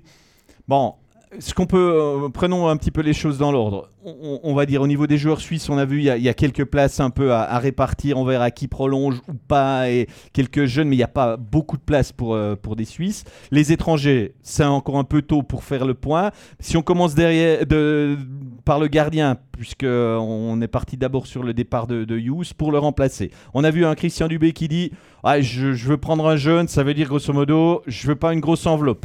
Donc, euh, bah, déjà, à partir de là, je pense qu'on a compris pourquoi Hughes s'en allait. Il vaut plus que ce qu'il valait il y a une année, clairement. Donc, je pense que Connor Hughes, il fallait vraiment le payer euh, à partir de la saison prochaine euh, comme un, potentiel un bis, quasiment. Donc ça, du côté de Fribourg, c'est quelque chose qu'on voulait pas. Moi, ce que je comprends aussi un petit peu par là, c'est qu'on imagine vraiment que Reto Berra sera en santé. Mm. Hein? Parce que s'il y avait eu vraiment un doute là-dessus, bah, peut-être qu'on l'aurait pas aussi facilement laissé partir qu'Honorius. Mais on, spécule sur le fait que le dos de Reto Berra va tenir et qu'il sera à nouveau euh, clairement le numéro 1 la saison prochaine. Sinon, ben, il restera plus qu'à activer une licence étrangère euh, pour un gardien. Mais là, c'est un, autre débat. Je peux bien imaginer que c'est pas ce qu'on a dans les plans à, Fribourg et qu'on espère bien mettre six joueurs de champ sous contrat avant de mettre un gardien. Bon, derrière, c'est aussi, c'est aussi ce qui ressort des, des, déclarations de, de, Christian Dubé. Euh, alors je sais que les supporters fribourgeois, on a d'ailleurs eu la, question dans, la, dans le chat, je sais plus qui l'a mis, euh, le retour de Ludo Weber en doublure de Reto Berra. Trop cher à mon avis. Trop cher, pour moi aussi, il est trop cher dans, dans ce que, dans les déclarations de Christian Dubé qui dit qu'il aimerait mettre un jeune. Donc on sait qu'il y a Loïc Gallet qui est actuellement à Winterthur. Il y a Robin Texier, Terrier, Terrier, Terrier, je vois que j'ai un doute. Euh, le gardien des élites. Le gardien des élites. Euh, il sera en fin de contrat d'âge. De classe d'âge De classe d'âge, voilà. Il me semble même qu'il est. Non, mais il est déjà en overage en plus. Oui, voilà. Ah, il, est déjà, il a déjà 21 ans. Enfin, c'est déjà la saison de ses 21 ans. Euh, tu me disais que tu aurais également entendu une rumeur par rapport au fait de garder Jeffrey Meyer? Euh, c'est pas moi qui t'ai dit ça, mais ah, je l'ai entendu. Je l'ai entendu. je sais plus. je, hein, veux pas me faire le porteur d'un dossier que je n'ai pas entre les mains. C'est quelque chose dont on a parlé tout à l'heure dans la rédaction. On a entendu dans la rédaction. Quelqu'un l'a rapporté dans la rédaction. Donc, euh, on va pas dénoncer la mauvaise personne euh, pour dire que voilà, bah, c'est aussi une piste étudiée par Christian Dubé. Il a 24 ans, Jeffrey Meyer, donc c'est pas non plus une une piste jeune à écarter. Non, ben, clairement, il faudra quand même un, gardien qu'on a déjà vu. C'est le cas avec Meyer quand même. Hein. C'est ce qui est bien dans cette situation. Si Meyer fait pas vraiment partie des priorités à Zurich, et on peut bien imaginer que c'est le cas, qui fait je pas partie. Je pense pas, hein puisque c'est lui qu'ils ont envoyé à Fribourg et pas Tsumbul qui a, qui a joué la doublure de Weber quand euh, était surnuméraire. Donc là, on voit Jeffrey, on voit son éthique de travail, on voit euh, si c'est quelqu'un qui a un certain potentiel. J'étais le premier à penser que Conorius n'avait pas les qualités requises pour venir gardien de National League. J'ai tort totalement maintenant. c'est vrai que toi, tu, l'as vu à son, tu l'as découvert à son arrivée. On va dire, euh. j'ai vu les trois premières saisons de lui régulièrement en Swiss League. Il n'était pas non plus dans les meilleures conditions. Oui, mais à Langenthal, il était quand même pas si mal que ça dans les conditions, mais euh, voilà, il a mis du temps à venir euh, mûr. Le, vrai euh, Conorius, c'est maintenant qu'on le voit, donc oui. Donc, mais je pense des possibilités. Si on cherche juste un gardien, une doublure pour assurer, on va dire quoi, 10 matchs dans la saison, je comprends qu'on n'a pas besoin d'aller mettre des sommes faramineuses pour l'embaucher. Et puis moi j'ai vu euh, le Galet jouer en Ligue des Champions contre euh, Salzbourg. Alors il n'y avait pas d'enjeu pour Fribourg, mais lui s'était mis un enjeu. Il voulait gagner ce match-là. Il a été euh, très bon. Les joueurs d'ailleurs à la fin du match l'ont félicité. Les supporters l'ont rappelé sur la glace pour, pour aller faire un petit tour pour, pour saluer. C'était c'était assez intéressant de le, voir jouer, de le découvrir. Alors il était un petit peu nerveux au début du match parce que c'était la première fois qu'il était titulaire dans un match professionnel. Et euh, voilà, c'était, c'était un peu compliqué les, les 10 premières minutes, mais c'est normal dans ce, dans ce genre de, de match. Il faut du temps. Il faut du temps. faut du temps. C'est clair. Mais je pense qu'il a du potentiel et euh, on a vu que David Ebichard a réussi à développer Connor Hughes oui. en gardien de National League. Donc je pense que euh, ça peut être intéressant de, d'essayer justement de partir avec un Loïc Gallet, qui est un jeune du cru, c'est qu'à Fribourg, on aime bien les joueurs fribourgeois, donc pourquoi pas essayer cette solution-là Après, ça dépend aussi du feeling euh, du coach et directeur sportif. Si lui, il la sent pas avec Galet, et pour l'instant, ça me donne pas l'impression qu'il a envie de, le voir. Hein. Enfin, oui, parce que sinon, il serait parti avec lui euh, Canberra a été. Voilà, mais je pense qu'il voulait. Euh, il, essayait vraiment d'avoir. Euh, d'avoir Ludovic Weber du côté de, Zurich, de près de Ludovic Weber, pour, pour avoir deux gardiens presque proche au niveau du, niveau et puis qui s'est retrouvé là avec, euh, avec euh, Conorius qui, euh, qui réussit tout. Donc tant mieux. Oui, non, mais... réussi tout, ou presque. Hein, il n'a pas fait non plus 19 matchs parfaits. Non, mais il, c'est le gardien qui encaisse le moins de buts par match de la ligue, donc forcément, il, il peut être que convaincant. voilà. Et, puis, et, puis, on va signaler que Meyer normalement est en prêt jusqu'à vendredi soir. Il me semble. J'ai pas, j'ai pas lu qui, comme quoi le prêt était prolongé en, non, janvier. Juste. C'est Donc à voir. Euh, euh, ce qui va se passer aussi de ce côté-là, est-ce qu'on va rappeler euh, Galet jusqu'au retour de, de Berasque Zurich va accorder le prêt plus longtemps aussi. À voir. À voir. Ça, ça, va jouer ces prochains jours de toute façon. on vous tiendra au courant sur nos réseaux sociaux. On a une question de Lucas par rapport au, au jet d'objet qu'il y a eu contre Berne, il y a eu 7 interruptions, il a compté. Euh, alors Quentin dit effectivement c'était une parodie d'arbitrage ce soir-là, je suis assez d'accord avec euh, Quentin, c'était vraiment un match mal arbitré. Euh, par contre, alors ce que vous ne savez pas, vous supporters, et Lugano avait fait il y a quelques années un communiqué, c'est que s'il y a trop d'interruptions, les clubs sont amendés, mais c'est quelque chose qui n'est pas communiqué par, par, la par la Ligue, contrairement aux simulations et aux suspensions. Euh, mais oui, et Lugano avait, il y a quelques années, fait un communiqué pour dire aux supporters. J'aurais dit Ambry, moi. Je crois que les... ou peut-être les, deux ont fait, mais moi j'ai souvenir de Lugano, t'as souvenir d'Ambry. En tout cas, c'est au Tessin, on a communiqué là-dessus en disant. Euh, euh, s'il vous plaît, essayez d'arrêter parce que ça commence à nous coûter cher. Oui, moi je me rappelle avoir vu le président Lombardi venir afficher les montants qu'ils avaient payés et il disait bah, avec ça on pourrait quasiment se payer un joueur supplémentaire. Donc vous voulez quoi? Mais je, je, trouve, je, trouve, là que c'est pas la. Alors, il y a une part de responsabilité aux arbitres, une part au public, mais je pense que la National League devrait communiquer aussi sur ce genre de sanctions en disant voilà, il y a eu les événements de tel match, euh, il y a eu ton interruption, on a, comme c'était la première fois de la saison, on a mis un avertissement, mais la prochaine, c'est, euh, euh, ce sera une amende contre le club. Pour vous dire, j'ai reçu le communiqué de presse de la NHL concernant Brad Marchand qui a été amendé, qui a été averti pour une simulation.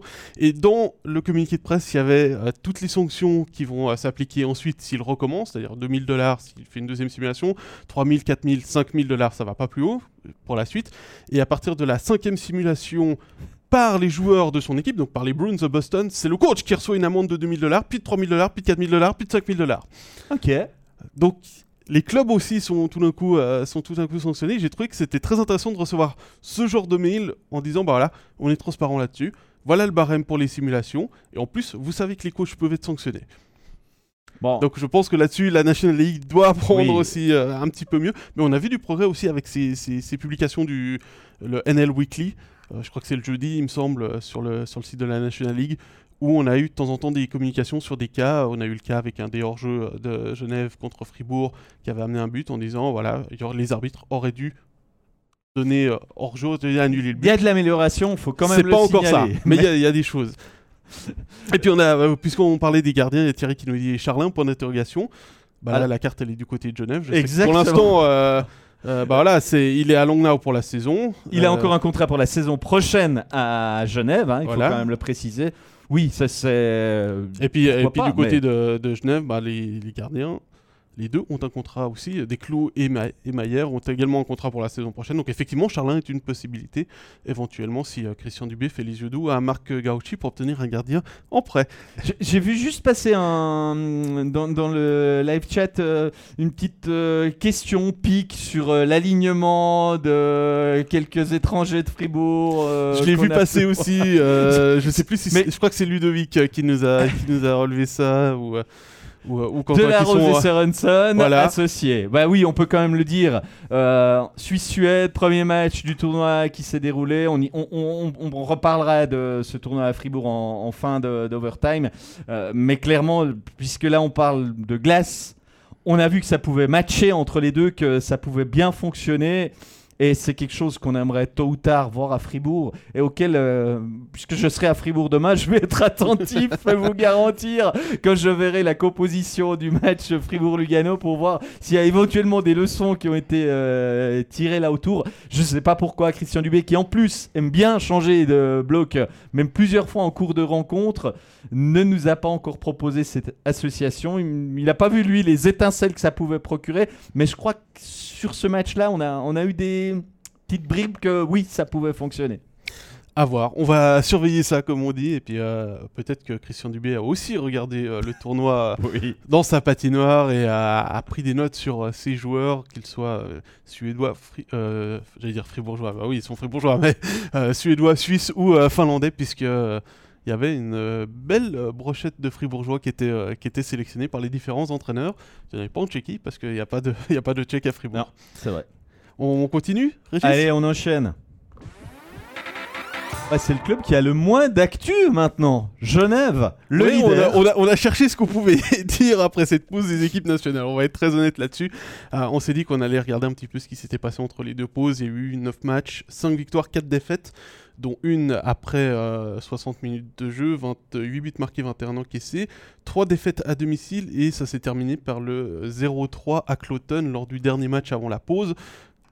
Finalement, la pause, est-ce qu'elle n'est pas arrivée au bon moment pour euh, remettre un petit peu les choses à plat du côté des Vernet Régis? Clairement, on a été tellement sur un nuage en début de championnat où tout a fonctionné comme sur des roulettes. On s'attendait tôt ou tard, et ça peut parfois même être une bénédiction d'avoir ce coup de mou qui remet quelques euh, vérités en question, qui permet aux joueurs aussi de, se remettre en question, de peut-être de rechanger les blocs pour euh, voilà, comme on aime le dire, autant avoir un coup de mou euh, à cette période plutôt que de l'avoir en playoff.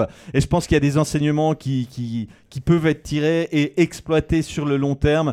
Donc pour Genève, il n'y a, a aucun doute que c'était pas un gros souci. Évidemment qu'il faut en sortir. Euh, on aura probablement déjà un bon début de réponse euh, lors de, cette semaine avec trois matchs en quatre jours pour les Genevois. Donc on, va vite voir s'ils en ont tiré les enseignements, mais on n'est pas du tout inquiet de la situation. Et euh, au contraire, là, je pense que ça va, ça va remotiver tout le monde à retravailler, à- vraiment les bases, quoi. Tout simplement, on sait qu'ils ont travaillé fort, que, que Yann Cadieux est très exigeant avec ses joueurs. Et euh, ben, il y a eu un petit. On a tiré la langue. Allez, on, on a, on a un petit essoufflement.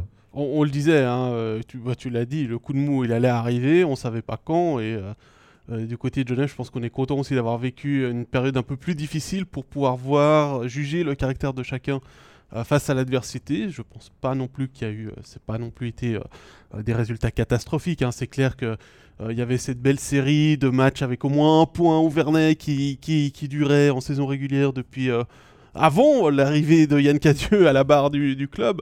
Donc effectivement, ça a été, ça, ça peut grincer un peu des dents de ce côté-là. Puis c'est vrai, mais aucun club n'est capable de gagner 52 matchs dans une saison régulière. Et ce serait contre-productif. Et ce serait contre-productif. Euh, c'est tombé contre euh, les, trois défaites à domicile. Il y a eu une défaite contre Berne, une défaite contre, euh, contre Zug. Donc c'est pas non plus des équipes qui sont pas en, forme. C'est vrai que voilà, la défaite à Cloton, elle peut paraître inquiétante, mais si on se souvient bien que Genève a toujours eu une histoire difficile du côté de Cloton par le passé. Parce qu'il y a aussi une histoire difficile avec l'adversaire de demain. Hein. Euh, je sais que ce déplacement n'est pas très apprécié. il sera intéressant de voir si après le revers, sans avoir marqué à, à Cloton, euh, à Rapperswil demain, l'équipe va, nous proposer autre chose. Allez, moi je, trouve que c'est intéressant ce match demain. Oui, c'est vrai que l'histoire du, bah, des, clubs romans en général du côté de Rapperswil est toujours eh, difficile. Historiquement. Euh, historiquement, il y a toujours eu un temps, euh, Genève, c'était une grosse défaite euh, par saison à Rapperswil. Euh, même, même quand ça allait très bien, tout d'un coup, il y avait un 8 à 2 qui, qui traînait par là. Et c'est, c'est, Je vais pas dire que c'est normal, Hein, qu'on ne me faites pas dire ce que ce que ce que j'ai pas dit mais c'est vrai que voilà bah y a, il y, a toujours des moments où il y a toujours des patinoires dans les dans lesquels les clubs ont de la peine euh, puisque tu parlais de Genève, ils ont énormément de peine à faire les premiers points contre Lugano à Lugano. Euh, le premier point, c'était un match nul, une veille de Noël, à l'époque où ça existait encore. Euh, c'était dans les, dans les premières années en, en, Liga, mais la première victoire est venue très tard aussi du côté de Lugano. Donc c'est voilà, il y, a parfois des lieux où ça se passe moins bien. c'est vrai que c'est bah, un bon test aussi. Rappersville a une très bonne équipe. Il y aura le nouvel étranger, le Suédois Pontus Oberg du côté de Rappersville. Donc ça va aussi être un bon test de ce côté-là pour, euh, pour les Genevois pour euh, repartir de l'avant, d'autant plus que Rappersville, j'ai envie de dire, comme, euh, comme chaque saison depuis deux ans et demi, va bien. Bon, comme tout va bien à Genève, j'aimerais quand même qu'on parle d'un homme qui a été plutôt sous les feux de la rampe ces derniers temps. C'est Temo Artikainen, qui a marqué qui a plutôt tenté, il a marqué, oui, il a marqué contre la Suisse, si je ne m'abuse ou. Euh, C'était contre la Suède. Contre la Suède, oui, oui. Il, il, a marqué en de l'image, De, l'image que j'ai en tête, euh, alors pas le, pas le marqué, mais ce que tu veux parler, c'est contre la Suède. Voilà. Et, il a tiré un penalty un peu fou. Ceux qui ne l'ont pas vu sur les réseaux sociaux, allez le voir. Euh, je vais pas l'expliquer à, une main ce qu'il a fait avec ce puck, mais je crois que tous ceux qui ont vu ça sont restés scotchés et ont tous mis les images à revoir une ou deux fois, tant il a tenté quelque chose de fou. Il a raté, il a eu le sourire après, ça en disait long sur euh, son état d'esprit, mais je crois que euh, quand on a un joueur comme ça dans son club, c'est c'est quand même pas n'importe qui et c'est je trouve c'est un c'est un état, une manière d'être qui m'a plu parce qu'en fait, il jouait pas un titre mondial. Hein. C'était au foot qu'il y avait un titre mondial. Euh, ouais, non, là, c'était vraiment pour le, pour le fun. Euh, euh, c'était, je pense, sur une séance de penalty, il me semble. Hein, zéro but à la fin du match. tu me corriges si je me trompe. Exactement. j'ai aussi vu l'image où la, première, mon premier réflexe, ça a été mais est-ce qu'il vient pas, il revient pas en arrière? Puis après, je me suis dit, ouais, mais attention, il y a l'angle de caméra. Euh, il se peut que le puck ne bouge plus au moment où il fait euh, son geste parce que lui continue à avancer. Euh, bon, les arbitres n'avaient pas droit à aller voir la vidéo. D'un autre côté, tant mieux qu'il l'ait raté. Voilà, parce que les arbitres, je pense que l'arbitre qui est à côté du but, il a fait. En tout cas, moi, à sa place, je pense que je sais, il est pas revenu en arrière ou bon, bah, il est pas. J'ai pas la vidéo, je peux pas aller vérifier, je suis pas sûr qu'il soit pas revenu en arrière. Bon, il a manqué, tant mieux. Euh, le, palpitant, euh, le palpitant est très vite euh, redescendu comme Christophe moi, C'est un penalty, c'est un penalty du Effectivement. Et, moi, j'ai déjà vu un joueur je ne vois faire un geste à une main, prendre le puck, tout ça sur la palette. Robert Mayer à. On vous l'avait mis il y a quelques années. Il avait fait ça sur un arrêt de jeu avec. Euh, et puis il l'a retenté cette année euh, aussi, mais on l'avait pas filmé. Euh, il avait mis la palette sur le puck. Il avait soulevé le puck, donné à la, au juge de ligne après un dégagement interdit. Le juge de ligne était avait les, yeux écarquillés devant Robert Mayer. Moi, j'avais vu du coin de l'œil et le, réalisateur m'avait entendu en, parler, donc il avait remis le ralenti. On avait profité de, vous le mettre. Et, je sais que Colfax avait euh, discuté de, de savoir, c'était une, question de Quentin d'ailleurs, il me semble, euh, de qui avait les meilleures mains dans le championnat. Bah, nous a montré qu'il avait aussi de bonnes mains. Euh, pas oublier Robert Mayer qui a de très bonnes mains aussi. euh. Même si on pense pas que jamais au grosse mitaine, et pas que on parle pas de, la fameuse grosse mitaine que, donc, que tu aimes bien utiliser comme expression. Une question de Sébastien, est-ce qu'on sait si Pouliot va continuer à Genève? Alors j'ai pas entendu quelque chose, hormis de ce que Quentin a répondu, c'est-à-dire qu'il était en discussion. Euh, c'est lui-même qui l'a dit euh, au Pucalist qu'il était en discussion et qu'il souhaitait rester. Je pense aussi que euh, le, joueur souhaite rester à son âge. Un nouveau déménagement serait pas forcément bienvenu pour aller jouer ailleurs en Suisse. à mon avis, c'est Genève ou, la retraite, comme, comme avec Tom Ernest, c'est Genève ou la Suède. Il n'a pas tellement la réputation d'être un pigeon voyageur, Marc Non, Antoine non, non, non, non, à part quand il oublie ses patins. Oh là là là là. Elle était facile, elle était facile celle-là. euh, euh, J'espère qu'il ne m'en voudra pas. Parce que euh, il me semble que je fais euh, Genève jeudi. je prendrai pas Marc-Antoine à l'interview.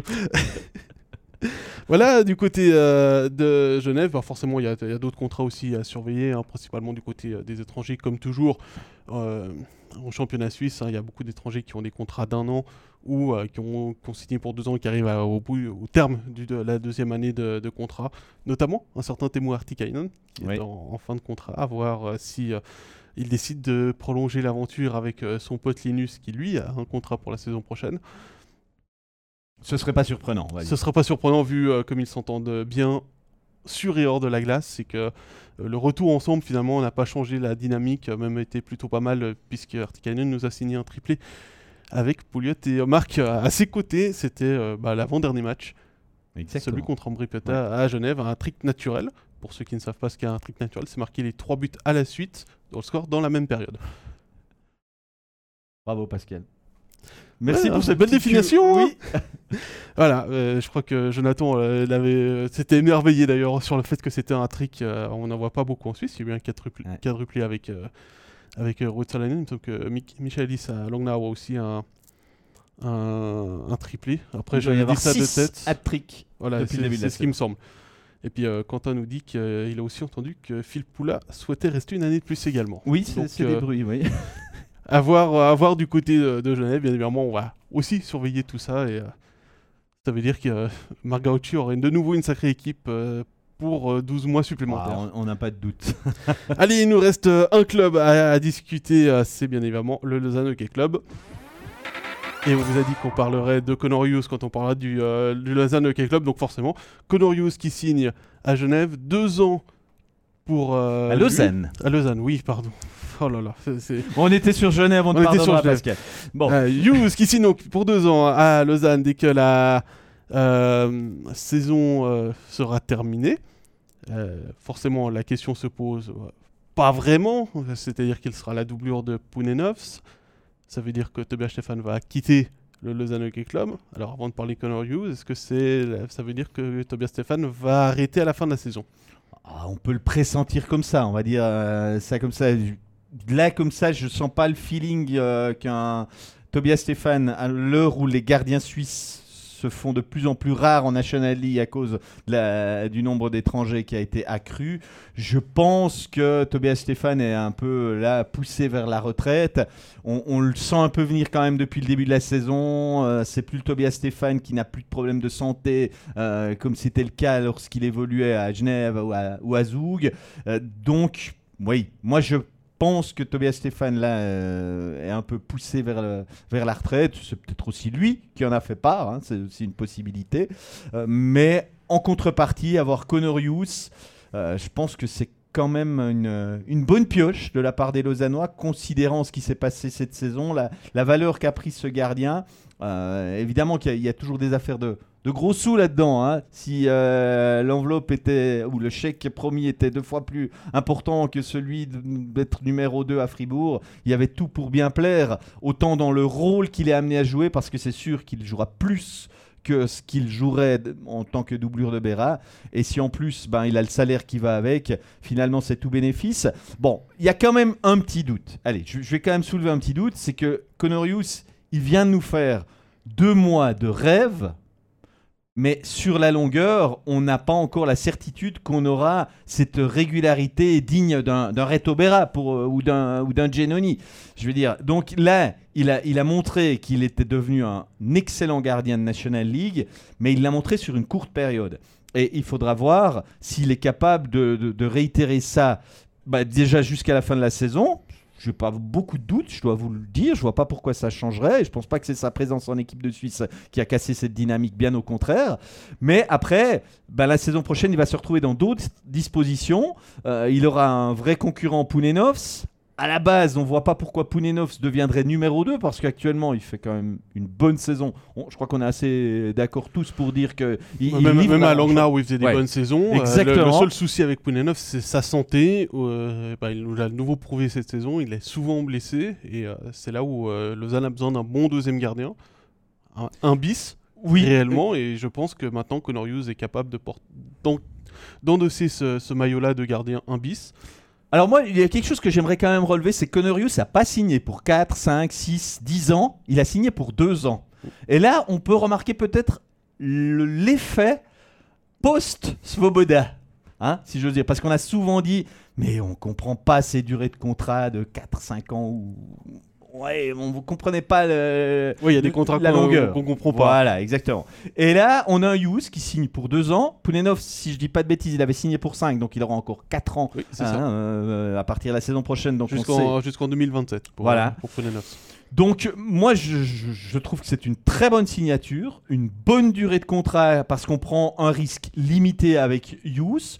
On coupe aussi peut-être un peu court à l'idée d'un gardien étranger. Parce que c'est vrai que c'est c'est aussi ressorti un petit peu. hein. Pourquoi pas prendre un gardien étranger qui serait une assurance tout risque Même si on a déjà un bon Suisse, euh, il y a d'autres équipes euh, qui ne sont pas gênées pour le faire. Donc à Lausanne, on a quelque part mis de côté cette option-là. On partira sur euh, des joueurs de champ euh, avec des licences étrangères.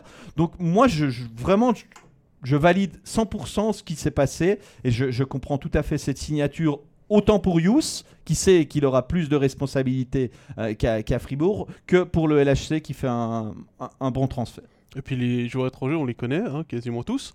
Oui, c'est- euh, alors il y a la question en plus, ça me permet de, de répondre à Sébastien Staub. euh, aucune idée pour Emerton, puisqu'on nous avait dit dans un premier. Enfin, Lausanne n'a jamais communiqué sur la prolongation de contrat de Corey Emerton, donc on ne sait pas si c'est pour cette saison ou plus. Euh, Emerton disait au début j'ai signé deux ans, puis maintenant il dit j'ai signé un an. Voilà. Donc on, est autant que, que, que toi dans le dans le- dans l'expectative. Euh, Richard Panic lui est prêté par les Highlanders pour cette Oui. saison, donc il n'a pas de contrat. Par contre, euh, Garnat, Raffle, euh, Salomaki, Kovac et euh, Odette et ces quatre font tous un contrat pour la saison prochaine. devrait être Lausannois la saison Voilà, prochaine. ils ont un contrat. J'ai- Voilà, on sait que, comme Voilà. tu le disais tout à l'heure sur je sais plus quel club, euh, on sait pas. euh, les contrats, c'est ce que c'était quand on parlait de Fribourg. Il me semble que les contrats, c'est euh, c'est c'est pas sûr ou voilà. C'est on tout cas, c'est du papier, voilà, voilà. c'est du papier.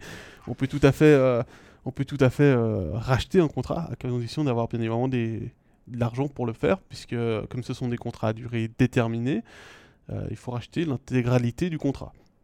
Après, ça peut se Exactement. négocier aussi, Voilà. hein, mais Il y, a, il y a des contrats à l'amiable où on verse Voilà, il y a des- il y a des puis on accords, mais on- Exactement. on est censé, c'est la même chose pour les entraîneurs. C'est pour ça que quand on parlait de, de Gary Chien et Philippe Péchan, euh, qui l'année prochaine, a- enfin cette année en tout cas, ils seront payés. euh, Péchan en tout cas l'année prochaine. Euh, c'est parce que les contrats à durée déterminée, ce sont pas comme les contrats à durée indéterminée au niveau, euh, au niveau légal.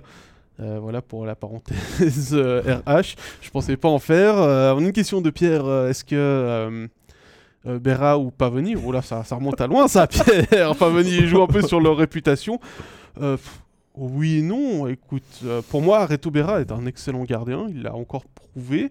Maintenant, il va falloir voir comment est-ce qu'il va revenir parce que, comme tu l'as dit, euh, son dos était, euh, c'est, enfin, c'est une blessure au dos, c'est, c'est extrêmement délicat, Sensible. sensible. Ouais. Euh, bah, on peut mettre Tobias Stéphane aussi dans l'eau, hein, puisque son dernier contrat, il l'a signé aussi un petit peu sur sa réputation. Euh, avec Lausanne. euh, Ouais, alors, moi, je suis quand même pas d'accord sur le fait qu'on dise Berra euh, joue sur sa réputation parce que Non, c'est mais mais je vois pas trois en quoi il a déçu, exemples- voilà. Ces trois exemples sont pas des gardiens qui déçoivent. Euh, Enfin voilà, bon, Pavoni, euh, c'était un peu trop vieux. Et, euh, je me rappelle bien comment il jouait. Je me... Ah, il, a, il, a, il, a, un petit peu fini en roue libre du côté de Fribourg, ça, je, ça, ça c'est vrai, il faut le reconnaître et je pense que ça a laissé un petit peu, ah, voilà. un petit peu des traces D'accord. du côté de Fribourg. Mais pour Reto Berra, peut-être que ça peut finir comme ça. Ça, ça pourrait. on a le droit légitimement de se demander ce que sera encore Reto Berra la saison prochaine. Mais jusqu'à aujourd'hui, je vois aucune raison de dire que euh, il est, payé sur sa réputation et il joue parce que c'est Reto Berra. Je, là, je ne peux pas valider cet effet qu'il jouerait sur leur réputation. Pour moi, ils, jouent, ils sont à leur niveau, ils jouent là où on les attend. Enfin, le niveau qu'on les attend. Tu vois, on parlait de, contrats euh, qu'on comprenait pas du côté du Lausanne Hockey Club. Eric euh, a rebondi là-dessus en disant question euh, Ugly à Lausanne, il fait quoi par chauffer le banc avec un contrat de 5 ans? Bah, c'est pas cool. ouais, c'est pas cool, mais. Bon. Je suis pas sûr, je suis pas sûr en fait que, que Foust l'utilisait comme il souhaitait l'avoir. Enfin, comme, comme, je suis pas sûr que Foust était à l'origine de la venue, enfin, il n'est pas à l'origine de la venue du Gli à Lausanne, et donc il s'est retrouvé un petit peu avec un effectif pléthorique parce que euh, Svoboda a signé beaucoup de joueurs là. Euh, c'est vrai. Les... En 2022 pour, euh, pour 2022-2023, donc il a fallu aussi trouver des solutions du côté, du côté de John Foust au début. Maintenant, il me semble qu'avec Jeff Ward, il joue un petit peu plus. Alors, il n'a pas encore retrouvé le niveau qu'il avait à Bienne, mais il faut aussi qu'il retrouve ses sensations après avoir eu un début de saison qui était vraiment compliqué, où il était aligné. Euh, parfois il jouait beaucoup, parfois il jouait pas du tout, parfois il était euh, du côté du euh, sur le bon, sur, sur la tribune même. Bon, moi je, très franchement, je fais partie de ceux qui ont des doutes quant au fait que Ugly soit un si bon joueur que ça. Je, il, avait, il a eu une bonne saison la saison passée à, à Bienne. J'ai vu des choses intéressantes pendant euh, quelques saisons, mais je dis bien intéressantes. Euh, je pense qu'à Bienne, il avait trouvé une certaine stabilité et puis on, avait su le, mettre en évidence. Mais j'entends dire que c'est pas un joueur incroyable quand il est aux entraînements. On se demande à, quel point il est, il est pas surcoté. Voilà, j'entends un peu ce genre de discours. Donc. Euh, est-ce que finalement c'est pas un retour sur terre euh, le concernant que euh, à Lausanne il est il est pas vraiment à sa place? Moi moi je, je vois pas de d'explosion voilà d'explosion de la part de Michael Hugli d'ici la fin de la saison et ben il va rester 4 ans de contrat voilà Je, pense qu'à bien on a su lui mettre les joueurs, l'entourage. Hein, euh, la remarque de, Pierre Richon me paraît assez juste. Tu peux être un bon joueur, ça dépend avec qui tu joues. Oui, je pense que c'était le cas. Et je pense qu'à bien on, a, su lui mettre ça autour. Et, euh, il a il n'a pas assez bons joueurs pour le faire paraître bon, en tout cas actuellement. Mais je suis pas sûr que lui soit capable de faire paraître les autres bons. Parce que pour moi, la définition d'un bon joueur, c'est quand même ça en priorité. C'est que tu fais paraître les autres bien. Et je crois pas que Ugly est comme ça. Peut-être que je suis un peu dur, mais je, dis ce que je pense. J'entends ce que tu en dis et euh, je ne suis pas, pas d'accord avec toi. Bon. Non, c'est un argument totalement valable et euh, qui fonctionne absolument euh, pour le cas Ugly. Et il y a d'autres joueurs qui ont eu des bonnes saisons, qui ont réussi à avoir de bons contrats, qui n'ont jamais confirmé derrière. Euh, J'ai pas d'exemple comme ça tout de suite en, tête, mais c'est déjà arrivé. Et on parlait de réputation pour les gardiens, les attaquants tendance plus facilement à jouer sur euh, leur réputation. et sur les bonnes saisons pendant 2-3 années qui suivent. Il y a une question sur Aaron, je peux voir, mais très franchement, je n'ai aucune information là-dessus et euh, voilà. Ça dépasse complètement mon domaine de compétences. Là, je veux bien donner des informations RH que je, que je connais ou, euh, ou autres, mais là, j'en ai aucune idée, euh, Richard. C'est une question très intéressante qui me mérite de, se pencher euh, là-dessus. Je pense que Lausanne et, Fribourg euh, se posent aussi la question de savoir s'ils peuvent euh, faire quelque chose, puisque il a, il, a, joué blessé chez eux sans dire qu'il était blessé. Et, et qu'en fait, il a eu beaucoup d'argent. Bah, un joueur qui a eu une bonne saison et qui a fait beaucoup d'argent derrière, bah, un exemple, c'est Yannick Heron. Voilà, il a capitalisé là-dessus. Voilà, il restait Une équipe à voir, Régis. Ah, ah Patrick Fisher Boys. C'est l'heure de parler des Patrick Fisher Boys. Avec un, un tournoi qui s'est tenu du côté de Fribourg. Trois défaites pour l'équipe de Suisse. Une en prolongation 3 à 2 contre la Suède. Une défaite 2 à 1 contre la Tchéquie. Et une défaite 4 à 1 contre la Finlande. Bilan un petit peu famélique. Oui, très honnêtement, j'aurais pas imaginé un tel bilan après le match de vendredi que euh, de jeudi, pardon, jeudi. Oui, c'était jeudi le premier. le premier match contre la Suède, parce que j'étais plutôt euh, très satisfait de ce que j'ai pu voir. Euh, samedi, ben, j'ai trouvé que offensivement, ça manquait vraiment de d'impact, euh, que j'ai retrouvé des, une équipe de Suisse qui faisait un petit peu un pas en arrière avec euh, cette stérilité offensive, des joueurs qui, arrivaient, qui, faisaient paraître le gardien trop bien, parce que on a cette tendance qui a eu trop court en Suisse de nous faire croire qu'en face on avait tout le temps le meilleur gardien du monde. Et j'avais encore cette impression là face à la Tchéquie euh, samedi en, voyant le match. Et puis visiblement ben j'ai pas vu le match hier mais ça s'est un peu confirmé euh, ce match contre les, Suédois avec euh, toujours aussi peu d'impact de- La devant Finlande. Ouais bon C'est pas grave, Régis. je, On est en je- fin d'émission. Ouais, c'est c'est un peu ça. euh, Bientôt en fin d'année d'ailleurs. Mais merci de me reprendre. Donc m- moi, j'ai j'ai trouvé quand même des. On a fait ressortir des, des défauts de l'équipe de Suisse qui sont euh, réapparus euh, sur ce tournoi après un début prometteur, après une Cariala Cup qui avait été bonne. Euh, Prometteuse. Ouais, en tout cas Ouais, prometteuse, où à chaque fois on a c'était une équipe les prolongations. Beaucoup plus, euh, beaucoup plus âgée aussi, beaucoup plus expérimentée avec euh, à la carrière à la Cup. Alors, c'était pas la même équipe, ça c'est clair. Il y avait plus de romans et euh, certains alémaniques manqueront pas de dire que c'est pour ça Un que la Suisse a Michel pas Z. gagné. Je euh, ne suis pas là pour. euh, Parce que je l'ai pensé aussi, hein, t'inquiète bon, pas. voilà, mais je, je pense que l'explication elle serait un peu trop simple. Moi, quand même, quand je prends la liste de- des joueurs qui ont joué cette euh, coupe, je me rends compte quand même qu'il y a une dizaine de joueurs là-dedans qui risquent quand même de se retrouver au championnat du monde. Donc on n'est pas complètement dans une équipe euh, expérimentale, euh, qui a peut-être des joueurs qui sont pas dans la forme de leur vie ni de leur saison, mais quand même qu'elle était pas si mal sur le papier et qu'on n'a pas réussi à être, euh, à être bon. Bon, je dirais aussi que parfois les gardiens ont un petit peu masqué les carences offensives de l'équipe de Suisse en étant au-dessus du lot. Et là, on n'avait pas, à mon avis, sur les trois gardiens qu'il y a là, peut-être qu'il y en a un qui sera troisième gardien au championnat du monde, mais c'est On, on sait loin qu'il d'être certain. Schliemann et Niffler dans ces rôles-là. hein. Voilà, voir Van Pottelberg s'il revient à un bon niveau, euh, Genoni, euh, Berra s'il est revenu en santé. Voilà, enfin, tout ça pour dire que Weber, Hughes et Desclous sont normalement pas nos gardiens. On n'a quand même pas une profondeur au niveau des gardiens comme la, la Finlande, pour donner un exemple très parlant. Donc, eux ont peut-être pas pu euh, nous faire gagner les matchs comme euh, des Genoni l'ont parfois fait. Donc ça n'a pas masqué les carences offensives. Et euh, moi, je pense que la Suisse n'a pas vraiment progressé sur ce tournoi. Et je les ai trouvés un peu tendres pour le niveau international, autant nos gardiens que, que nos attaquants. Il y a Pierre qui nous dit en powerplay, on avait même de bons joueurs sur la glace et l'efficacité n'était pas top. Euh, moi, j'ai pas eu, j'ai pas regardé euh, les matchs. euh, J'avais une semaine, un week-end, de, week-end de congé. J'ai profité de Non, me mais- déconnecter complètement du, du sur glace pendant pendant quelques jours. J'avoue que j'ai juste regardé leurs résultats comme ça ce matin pour, pour voir ce qui avait été un peu fait, mais j'ai pas été dans, le, dans le détail.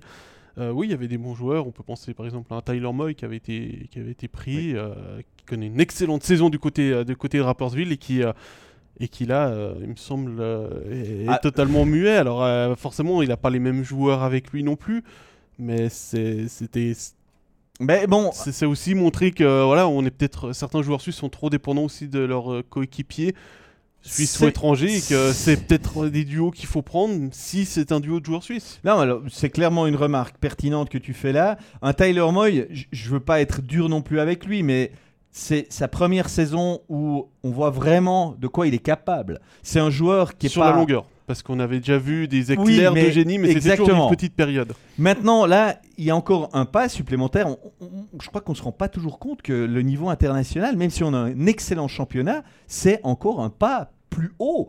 Est-ce que Tyler Moy est capable de montrer sur le plan international euh, qu'il est de, de ce gabarit-là? Je laisse la question ouverte. Maintenant, sur le, pipi, j'ai vu un peu qui, arrivait quand même à, circuler normalement, on va dire. Mais efficacité, c'est exactement ça. Mais euh, voilà, on n'avait peut-être pas les, joueurs euh, parfaits pour, en planter. On, manque de, buteurs. On a un Kylian Motet qui est plutôt dans une phase de doute actuellement. On le sélectionne. On, peut comprendre. C'est pas, pas incohérent par rapport euh, à son statut international. Mais voilà, il n'est pas en réussite actuellement euh, il n'a pas cette efficacité. Donc, il faut pas être trop. Il faut pas être trop euh, dans, la conclusion, se dire non, cette équipe-là, ces joueurs-là, ça va pas. Il faut se poser des questions, je pense, par rapport à ceux qui, euh, qui étaient alignés bah, sur le fait que ça n'a pas marché. Il y, a, il y, a, des joueurs qui étaient peut-être pas à leur place tout simplement. Moi, j'étais un tout petit peu déçu que personne n'éclate dans ce tournoi. Il n'y a pas un joueur, on a dit Ah ouais, bah, Moy par exemple. Si Moy avait marqué euh, trois buts, on aurait dit Bon, bah, Moy, euh, on le voit en championnat, mais c'est ah un candidat. C'est un candidat. C'est un candidat. Là, les joueurs qui euh, n'ont quasiment pas. Je prends l'exemple d'un Ridi qui a quasiment aucune chance d'aller au championnat du monde. Il a quasiment pas joué. En ouais, mais il a joué du power play on l'a pas, on l'a pas beaucoup vu euh, non plus. Voilà, il n'y a pas de joueur qui, a tapé dans l'œil où je me dis ah ben si il y a un Koukan mais il fait un tellement bon championnat puis je crois que rien n'a prouvé. il ira au championnat du monde. On n'est pas surpris, on n'est pas surpris de voir que Dean Koukan dans la sélection du championnat du monde à la fin de la saison. Euh, parce que c'était déjà le cas quand il était de l'autre côté de l'Amérique du Nord avec un rôle différent par rapport à ce qu'il avait euh, en NHL puisque là il a un rôle plus offensif du côté de Zurich. Il a réussi à transposer à, revenir à un rôle plus offensif après avoir été un, joueur plutôt à caractère défensif du côté, euh, du côté de Columbus, même s'il a marqué un excellent but à Elvis Merzlikins euh, contre son camp la saison passée, qui était un très très joli but. Et voilà, c'est euh, moi Dim Koukan quand il le sélectionnait, je le voyais pas plus pris pour un joueur offensif. Maintenant, clairement, avec ce qu'il montre du côté de, Zurich, oui, ça peut être et un joueur, qui, multidimensionnel, multidimensionnel et qui va pouvoir remplacer je vais pas dire poste pour poste parce qu'on ne remplace pas Romagnosi comme ça, mais si Romagnosi n'est pas disponible pour le championnat du monde, on peut compter sur un. C'est vrai. Clairement, aujourd'hui, parce que quand on a vu l'impact qu'a eu Romagnosi sur le, euh, l'équipe de Suisse quand il était là et pas là dans les différents championnats du monde depuis, euh, depuis une dizaine d'années. Euh, voilà, il faut aussi penser à, à l'après parce que Romagnosi ne, ne rajeunit pas. On parle des gardiens effectivement, il y a effectivement le problème avec l'augmentation du nombre d'étrangers. Les gardiens sont les principaux touchés, mais il ne faut pas oublier non plus qu'il y a un trou entre euh, la génération de Genoni Berra et la génération actuelle, et on n'a pas réellement comblé ce trou parce que ah bah, on avait des gardiens d'exception, puis on avait des gardiens d'exception avant avec Hiller, avec, euh, avec Ebicher, avec Gerber. Et tout d'un coup, on se retrouve, bah, c'est un peu comme dans d'autres sports où euh, tout d'un coup, on a un joueur qui explose. Allez, soyons pas si négatifs, Pascal. Il y a quand même des, des, des gardiens qui peuvent. Euh, un Schliemann, il est en train de monter. on a, on a, on a, on a eu des joueurs d'exception à ces postes-là. Oui, oui, oui c'est On revient à une certaine normalité à ces postes-là aussi. Euh, on a moins travaillé sur les gardiens. Euh, c'est plutôt paradoxal parce que on a développé le poste de gardien et les entraînements spécifiques liés aux gardiens, mais d'un autre côté, on a moins de qualité. Parce que euh, bah, on a parlé de Pavoni tout à l'heure. Euh, Pavoni, Tosio n'avait pas d'entraîneur de gardien. Olivier Anken aussi, puisqu'on l'a souvent reçu aussi euh, du côté de MySport, n'avait pas d'entraîneur de gardien. Ils se débrouillaient tout seuls. Ils avaient de temps en temps, au début des années 80, il y, a Jacques Plante qui a commencé à faire des camps pour les gardiens et qui a pu commencer un petit peu à avoir des entraînements. Mais c'était quelques jours par an où les gardiens étaient réellement sous la loupe. Et c'était un poste où on était plutôt à self-made man. Euh, et maintenant, on a des entraînements spécifiques. Euh, les entraîneurs des gardiens, il y en a dans tous les clubs, euh, même dans tous les mouvements juniors. Maintenant, de plus en plus, il y a un entraîneur des gardiens spécifiquement avec des entraînements spécifiques pour les gardiens. Et on se retrouve avec une pénurie de talent. Pas une pénurie de, de gardiens, une pénurie de talent à ce poste. Bon, Je suis un peu dur. Là. Ouais, ouais, je, je trouve un peu dur parce que euh, on a un Van Pottelberg qui a un gros coup d'arrêt et j'espère vraiment, je ne pense pas que c'est un coup d'arrêt dans sa carrière. J'ai toujours pensé que c'était un candidat potentiel pour être un, vrai numéro 1 en équipe de Suisse. Moi, je vois beaucoup, beaucoup de, potentiel chez JVP. Euh, Eschliman, il a cessé de progresser. Euh, maintenant, il va falloir gentiment euh, qu'il prenne au moins le poste de numéro 2 et, qui en équipe de Suisse donc. Et bientôt, moi, je vois la- l'avenir chez ces deux hommes en priorité. Et puis, on n'a quand même pas des, des si mauvais sur ceux qui étaient euh, à, la, à la Coupe à Fribourg. euh, ne, ne me paraissent pas être à écarter d'emblée. Je, je pense à un, à un Gauthier Desclous à- ou à un Ludovic Weber. Je pense que, allez, ils peuvent encore monter et euh, nous promettre d'être les, les- les vrais remplaçants des Genon Ibera. Ok, je termine sur une note positive sur les gardiens. Akira Schmid. Eh oui, c'est vrai. Akira qui, qui Schmid. Mais joue en NHL actuellement.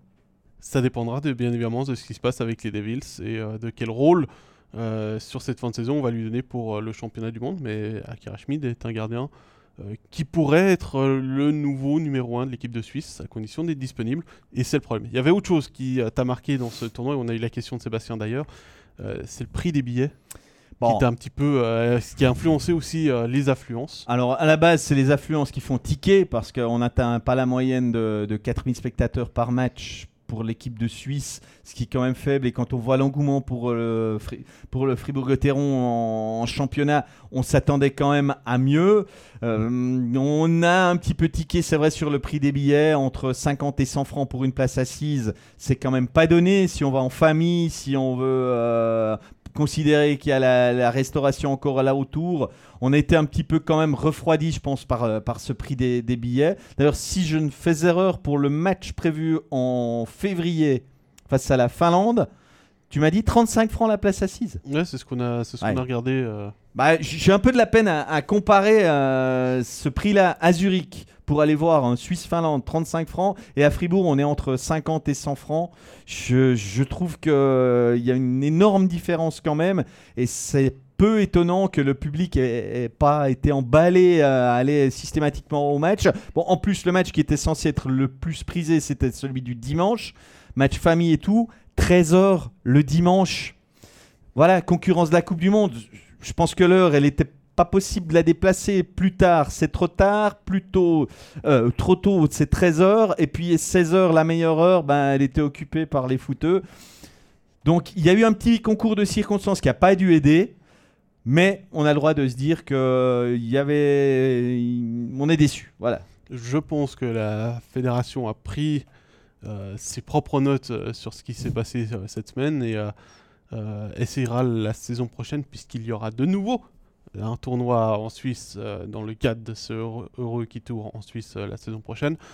Euh, alors, on va espérer pour Fribourg qu'ils vont pas se le faire enlever, puisqu'on sait que c'est un appel d'offres, mais Ouais. ce serait logique de remettre à Fribourg, puisque euh, ce sera la patinoire numéro 2 des- du championnat du monde en 2026 pourquoi ne pas remettre à Fribourg et puis d'avoir justement des horaires un petit peu plus, euh, euh, en tout cas pour le match du dimanche, un peu plus... euh, Ouais, si j'ai bien lu John Goby dans La Liberté, on- ils sont même pas sûrs de rentrer dans leurs frais. hein. Oui, ouais, ça... ça- Donc, euh, est-ce que partant de ça, ils vont remettre l'ouvrage sur le métier la saison prochaine Je peux comprendre aussi les réticences si on, on travaille, parce que je pense que c'est quand même des heures de boulot de, de préparer ça, euh, sans parler du week-end déjà à l'avance.